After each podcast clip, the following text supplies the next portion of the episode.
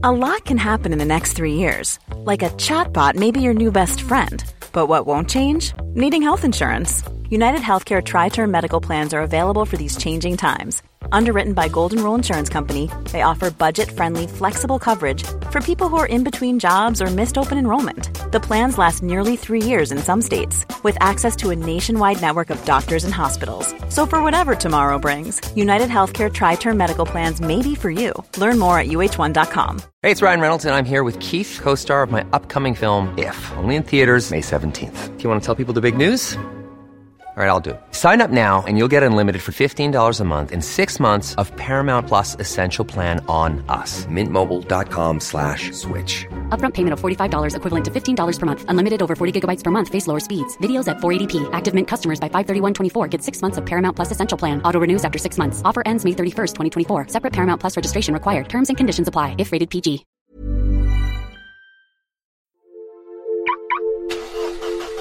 This is a Manhattan-bound B Express train. The next stop is Grand Street. Mind the gap.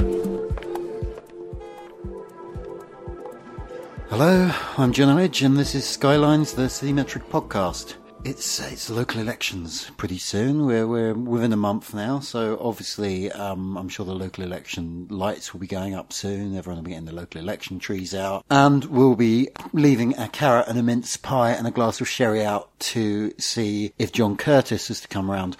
Um, but It will talk- actually only be a third of a mince pie in many places.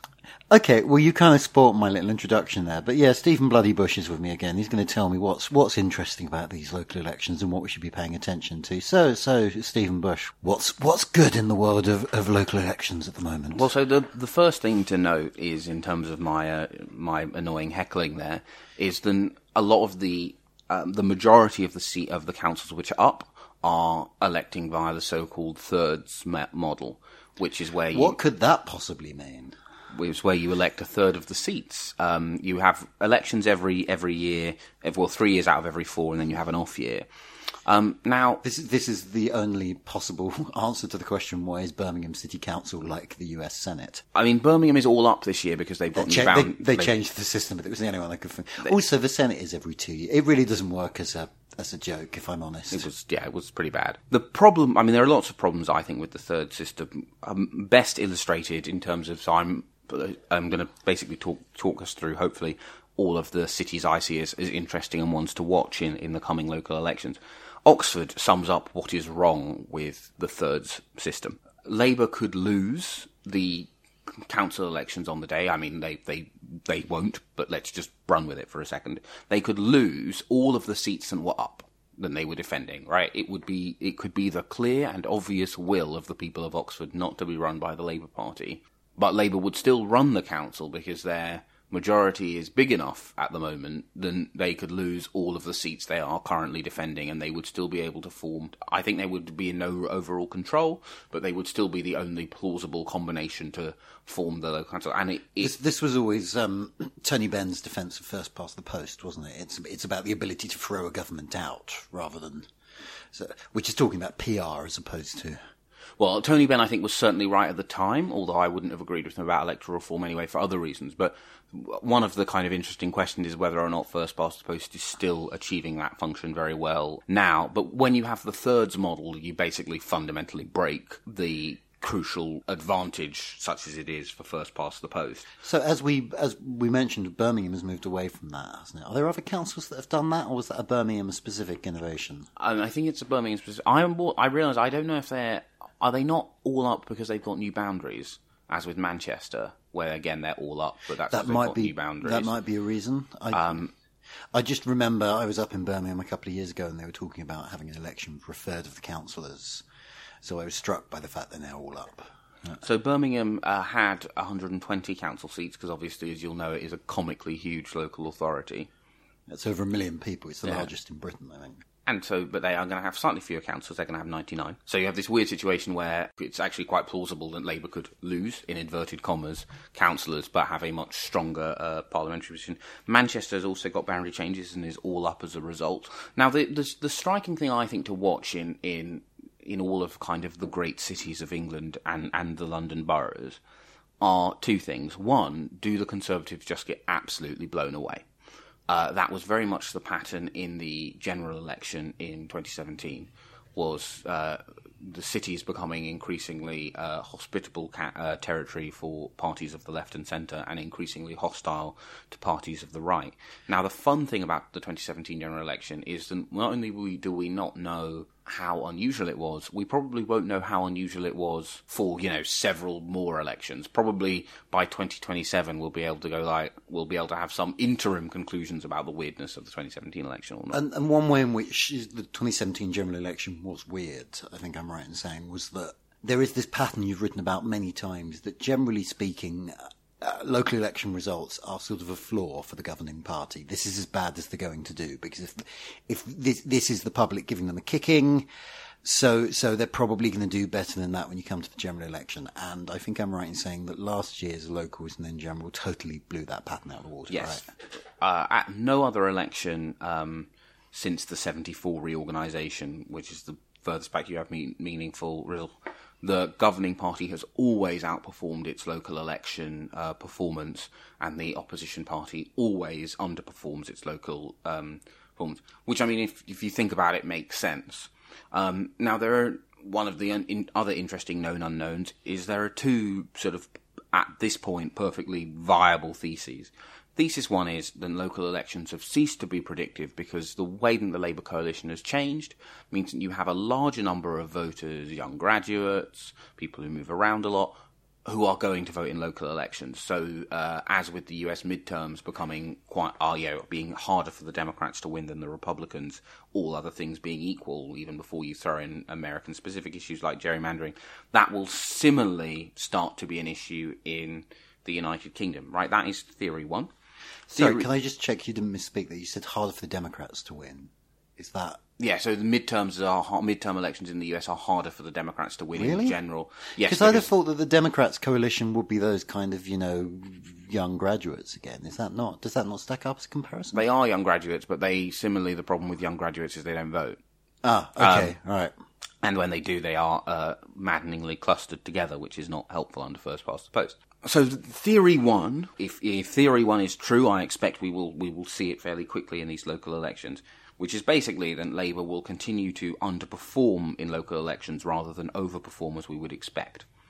Um, theory two, which I think is more likely, is that actually the local elections in 2017 were predictive for where the two parties were in May of 2017, and it is a measure of the impressive turnaround that Labour managed and the uh, impressive, unimpressive. What, what's the im- It's also a turnabout? turnaround in its way, isn't Yeah. it? It's just a turnaround in the other direction. Yeah, the, the, the turnaround that Theresa May uh, managed uh, also in June. And again, we will start to see if that is the case uh, in these local elections. Now, there are kind of two sort of parallel things to watch in terms of the Labour Tory battle. The first is whether or not Labour can start to do better in the types of seats that prevented it forming some form of government last time. So the first are kind of classic suburban areas. Now there are some exceptions, like Leeds North West, which now look like very very safe uh, Labour territory, and we would expect Labour to gain more seats in Leeds. Uh, but yeah, I mean that that was a, either a 92 or a 1997 gain. Used to be a traditional marginal. Very much, you know, Sefton in Merseyside is another interesting example of places where, you know, Labour went into the 2010 election very worried it was going to lose Sefton. They were very worried in 2015 they wouldn't hold it, and now, again, it's somewhere where they kind of win by a Soviet margin. Birmingham Edgbaston's another of these, isn't it? Where it's like used to be a sort of key marginal, but it's just like solid Labour territory now. Yeah, so the the interesting question, right, is as it happens, all of those places have got council elections up. Now, if we start to see kind of similar um, kind of just smashing of the opposition parties, uh, so the opposition to Labour, as it were, in those constituencies, that I think suggests that 2017 is a more permanent realignment of the parties' coalitions and not a product of many of the things we know were odd about 2017, right? It was a snap election, voters tend to behave oddly in those. It was after a referendum, voters tend to behave oddly after those. Uh, and, th- oh, and not, and neither of the two leaders were that well known by the public at large. I know it's one of those things which does make you kind of, at least it makes my mind go, but actually most people did not uh, have a very strong opinion of who Theresa May or Jeremy Corbyn were like. They had very vague impressions of both of them. So those are the reasons why 2017 might be weird. However, there are long-running structural reasons why 2017 election might be not weird, and we will start to see that in those places. The other interesting thing to watch are your Tamworths, Plymouths, Swindons. Uh, what all of those places have in common is they are all places where Labour almost but not quite or only partially broke through. And if they had wholly broken through, they would have been able to form, you know, a, a minority government, albeit quite a weak one. Now, the the Tory source for hope is that the reason why Labour does worse in a lot of suburbs and exurbs, like Morley and Outwood, uh, Ed Balls' old seat, which they have yet to win back, is because fundamentally there is a different type of voter in those areas who, for cultural, or political reasons, just will not vote for Labour under Jeremy Corbyn. And that no matter how bad things get, those seats are, are the Conservative pressure valve. They're this blue firewall which the Labour Party in its current incarnation cannot get past. So, so let's let's break this down a bit. What does a I, I, you've written blogs under these very titles, so just give us the headlines of these. But what does a good night for the Tories look like? A good night for the Tories is one where they uh, lose lots of seats because they're the government, but where they maintain a token presence in the places they hold. So in Hastings, for example, uh, it is plausible. I think of the I'm going to get this number wrong, but of the they're slightly under. They're in single digits already. They are defending something like six of the nine council seats they hold. So obviously, a disaster would be for them to lose all six. If they lost three, then they've still got a token presence because councillors are so important to running your activist base, particularly if you're the Conservative Party where your activist base is in any case shrinking. And for Labour to underperform its vote share in places like Hillingdon, Tamworth, uh, Swindon, because that would indicate that this idea that there is a line, uh, basically, a, you can draw a line between types of constituencies, and Labour just cannot do well in the second type. That would give some credence to what at the moment is basically just a Tory hope, like me believing that maybe if I, you know, look at myself very hard in the mirror, I'll start to lose weight. That one doesn't work. I've been I've been trying that. What does okay? So what's a what's a what's a good night for Labour? Well, in some ways it would be the opposite, right? They would they would win the the local elections in terms of what was up um, in Swindon, Tamworth, Plymouth. I mean, actually, one of the things that the Conservative Party has done well is setting the expectations for this um, local election, right?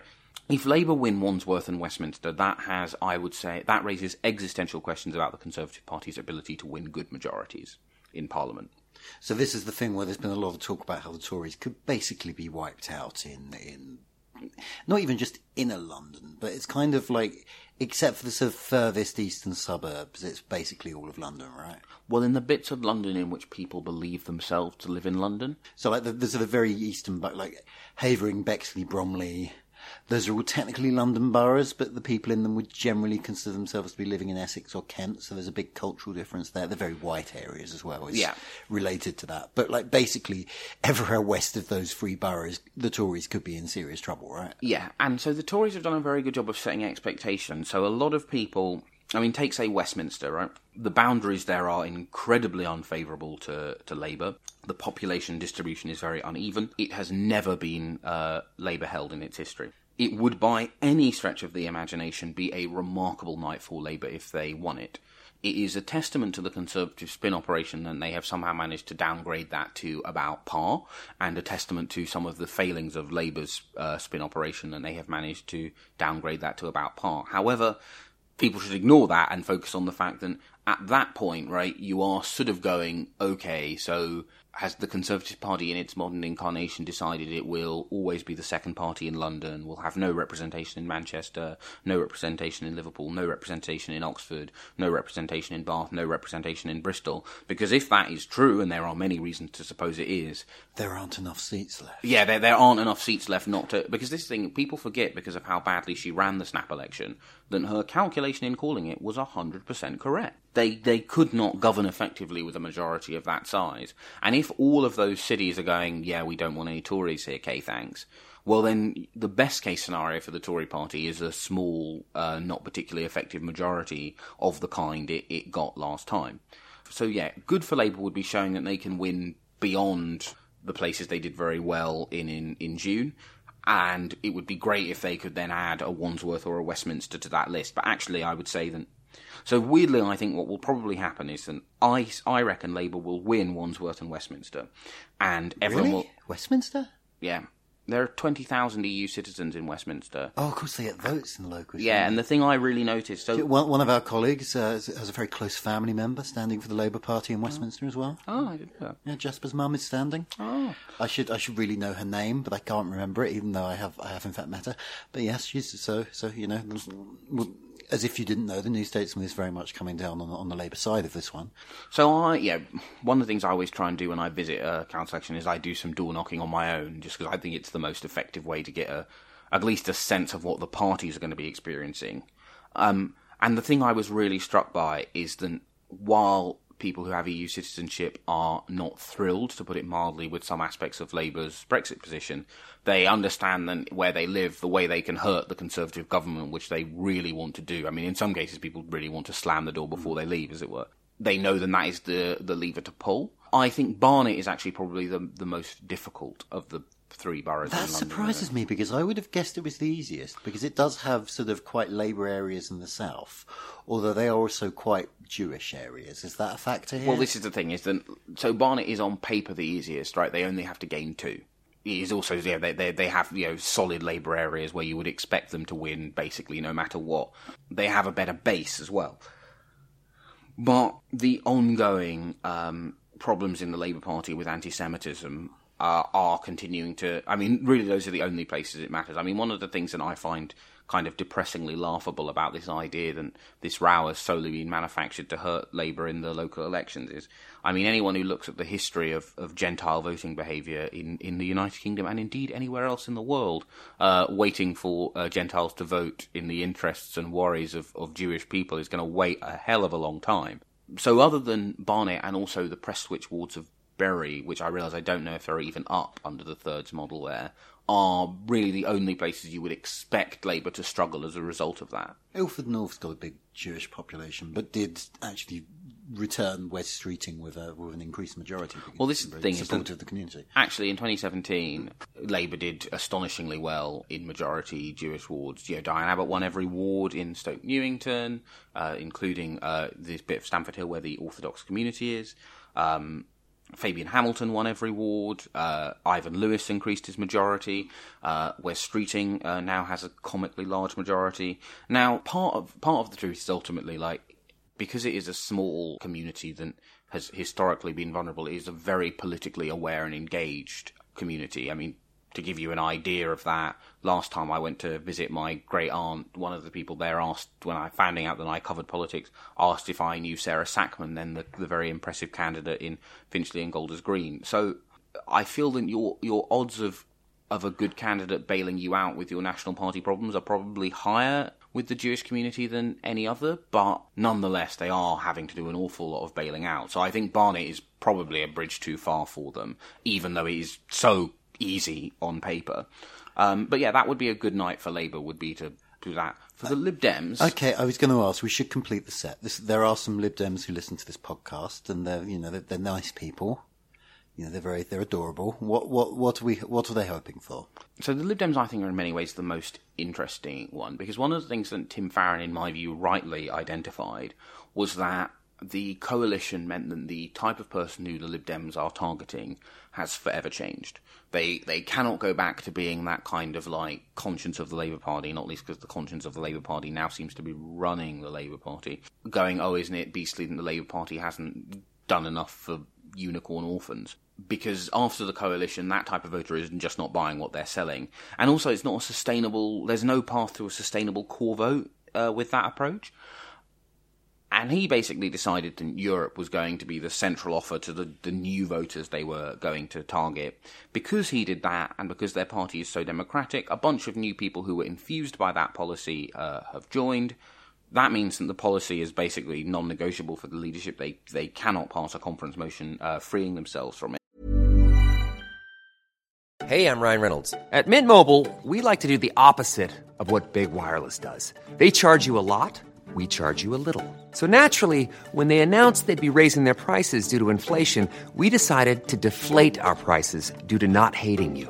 That's right. We're cutting the price of Mint Unlimited from $30 a month to just $15 a month. Give it a try at mintmobile.com slash switch. $45 upfront for three months plus taxes and fees. Promo rate for new customers for limited time. Unlimited more than 40 gigabytes per month. Slows. Full terms at mintmobile.com.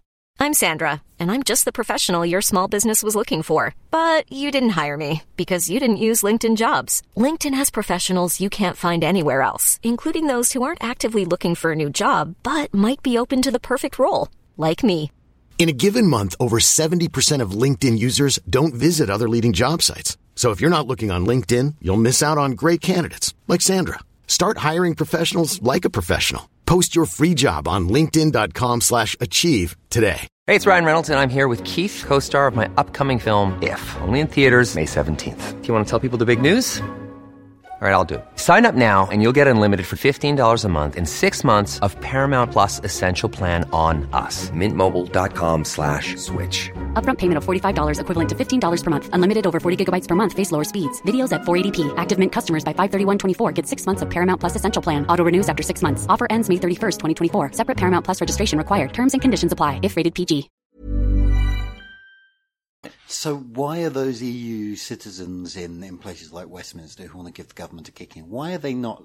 Let's be honest, they're not likely to vote Lib Dem in vast numbers, Well, are they? partly because they understand first past the post, right? They they they know that Labour is the is the button to press to kick those people. So basically, I, I think what the Lib Dems would be a good night for the Lib Dems is oddly one in which they start to do better in places with high numbers of Remainers. Not necessarily even just winning, but they should really be starting to place in the most uh, high Remain borough uh, parts of Lambeth and Hackney, for example. Again, Strong not, second, Yeah, basically. strong. Yeah, holding on to the the seats they they retain in in in, in Hackney, uh, but placing elsewhere. Um, in Manchester, for example, they really ought to gain all of the Withington wards as opposed to just one. Right at the moment, they have one councillor out of ninety four, and in some ways, He is the he is the official opposition on Manchester Yeah. City Council, isn't he? In some, He's literally the only non-Labour councillor the on only there. one.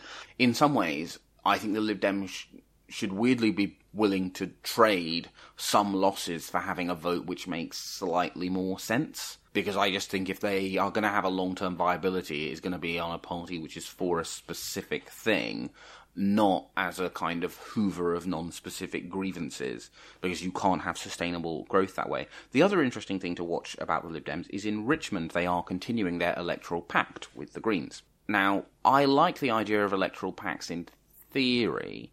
In practice, my suspicion is that one party always comes off worse because basically voters aren't blocks to be moved around as, as political parties would wish.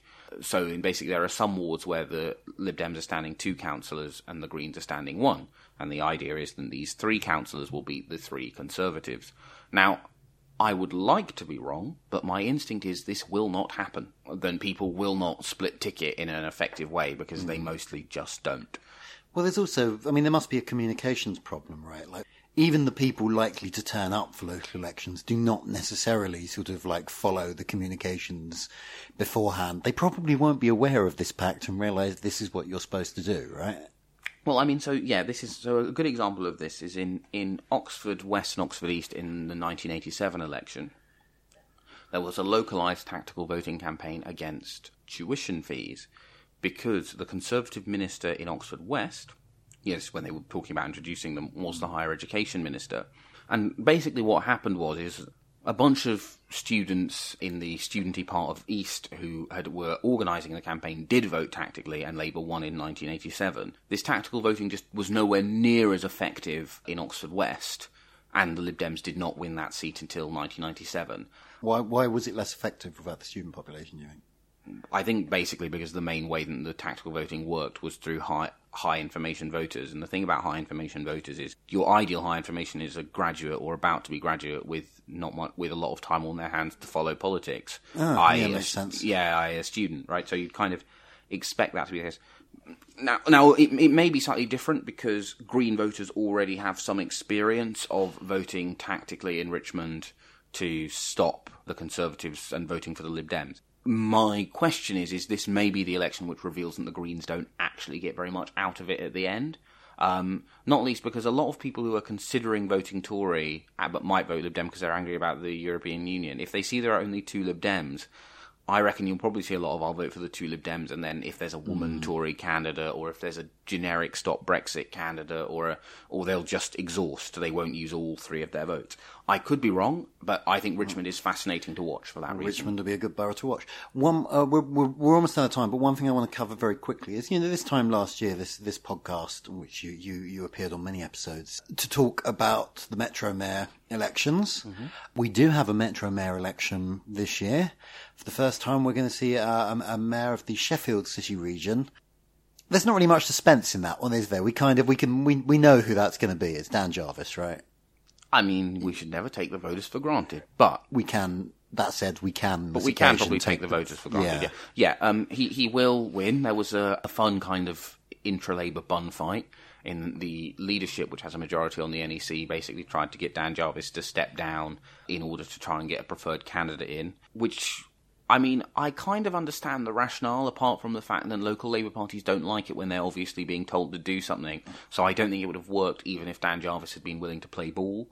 He wasn't. He wants to remain as an MP because the Sheffield City Mayor. Am I right in saying they have no powers and no budget, or is it that they have like a power and like It's- five quid? incredibly weak. There was a there's, there's like this hilarious ongoing row about what what geography to do devolution in Yorkshire.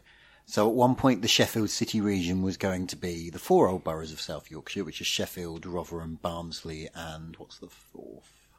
Doncaster. Doncaster, thank you. Plus three other boroughs taken from either uh, D- Derbyshire or Nottinghamshire, which are in the, kind of the Sheffield commuter zone. That didn't really work because Nottinghamshire and Derbyshire county councils suddenly realised they were going to be losing quite a lot of money, and also that was around the time the, the you know the the one Yorkshire campaign for you know you, any devolution has to be to Yorkshire rather than to subsections of it was kicking off, and and also like various awful rural Tories up there were of a pain in the ass. But yes, anyway, there was a big row about geography.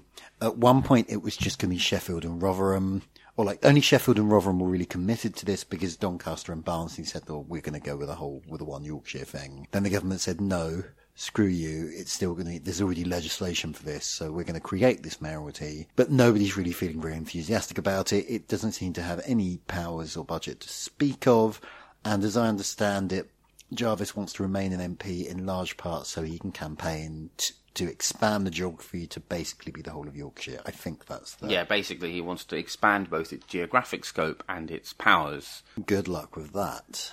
So the, fascinating thing is, yeah, and obviously no discussion of Metro Mayors would be complete without a period of, of silence for Sue Jeffrey's Teesside. She was so great. You know, you know, I went up and interviewed her for, for an Yeah, episode of this. Was- She was really amazing. I really, I came away like adoring it even more than I did when she was just our, our, our meme. I keep meaning to do that. Um, Marvel Infinity War, you know, is the most ambitious crossover in history meme. Oh, someone already did that on Oh. my meme page. Yeah, that already happened. Yeah. Okay, well, fine. So one of the, yeah, although I, I don't think he's as good as as, uh, as Sue Jeffries uh, would have been, Ben Houchen has been uh, unexpectedly. He's not bad, is he? Yeah, he has. Like he is actually sort of thinking about stuff now. I mean, he did just campaign through trolling, but I think that was like a deliberate profile raising strategy because he didn't expect to win. But he is like kind of taking it. If this makes sense, he's kind of, in some ways, he has done the thing that some people said in 2008 Boris Johnson would do, which is like Grow into the role. yeah, basically. run on the like lol, lol I'll bring the route master back, but then he would hopefully go, no guys, I'm not going to actually shell out millions and millions of pounds on a new route master. That would be stupid. Um, he has actually uh, done a lot of that. Now, the interesting question I have in terms of the direction of devolution, we know that Theresa May is not into it, but there are two Conservative mayors, three in the weird East Anglia one as well. But there are two in particular, Andy Street and Ben Houchen, who are doing quite interesting things, who may, one assumes, start to ask for more powers. There are four Conservative mayors. You forgot Tim Bowles in the west of England, as people are prone to do. There are four Conservative mayors. Oh, also, the east of England one is really just Cambridgeshire and Peterborough. I mean, it's not my fault that literally these bar, these um, these metro mayor areas are just weird arbitrary things of whatever cost. Don't get angry with the facts, to- Stephen. I'm just telling you the facts. Okay, fine. Four, five, eight, six, nine. The point is, there are some Conservative mayors. Two of them are doing quite well. They may want more powers. This may encourage the government to be more engaged with devolution than you think, because my assumption is although I can easily see how Theresa, I mean, Theresa May, I think, is partisan enough to just do a bill being like expands the powers of the metro Yeah, mayors. she would of- totally do that, wouldn't she? two. There are, however, enough conservatives. Actually, uh, the, the the argument I think that could sway her against that is like, what if we lose next time? I think that's probably the one thing that might put her off. But anyway, sorry. But I think that the, the, the interesting variable there as well is, I, it's, I think it's the kind of thing where if a bill is introduced to increase the powers of some metro mayors, there are enough conservatives who genuinely care about devolution as an agenda, then it probably does end up being amended to uh, more powers for, for everyone. Also, it's worth noting that in last autumn's budget, there was there were goodies for all the metro mayors, regardless of which party holds the the seat at the moment. So Um, so I guess I'll come back afterwards to laugh at all the things we got wrong and to be uh, devastated that I'm trying to work out what the result that could make me most upset would be. Um, oh, actually, the one thing we didn't discuss in terms of mayors is what does Watford have that nowhere else in the country does? a Liberal Democrat mayor. That- Okay, you getting that right was not very satisfying to me, but yes, um, I did literally look up the, the what, what other what other uh, councils had mayoral elections earlier. So yeah, I. So there's two types of mayors. Well, three if you count Lord mayors, but metro mayors are kind of the head of combined authorities of multiple councils. But there's also the elected head of individual councils. So like the mayor of Hackney, Philip Glanville, is also running for re-election in the next few weeks and will definitely win because it's bloody Hackney. Of course, Labour is going to retain that seat. But he's just the head of the council rather than it being a sort of um, executive the head of the cabinet best model. council in the world, but okay. yeah. But yeah, no, looking looking at the list of mayoralties that are up, with the exception of Watford, I think I'm right in saying they're all quite boring ones where it's just yeah, obviously Labour have got this. Is that is that fair? Yes. Uh, well, no. So Tower Hamlets uh, has the so Tower Hamlets first to split. Uh, Rabina Khan is running again as maybe I want to say Tower Hamlets now or Tower Hamlets for Britain or Tower Hamlets second is that? yeah, but so you know, Tower Hamlets could spring a surprise, but Watford is the most interesting one because the Lib Dems are very strong locally in Watford. Uh, they uh, not so much anymore in a general election, and their very popular incumbent Dorothy Thornhill is stepping down. As you will know, and our Lib Dem listeners will will will know from bitter experience. That party tends to do badly when an incumbent steps down because they, they have a big they are more reliant on um, on the on the vote of the incumbent than they are of the party brand, which is not the case for the other parties. I, you would still think that the Lib Dems could hold on there, but you know, if you were Labour, you'd fancy your chances there too. So I think that's the the fun one. Watford at Westminster, I think I'm right in saying, was at one point the only genuine three-way marginal in the country, wasn't it? Yes, but sadly, uh, three ways uh, in Westminster, as in everywhere else, have fallen out of fashion, and so it's now really only a two way. Okay, well, if you do happen to find Professor John Curtice in your kitchen going through your cupboards, then please contact the relevant authorities.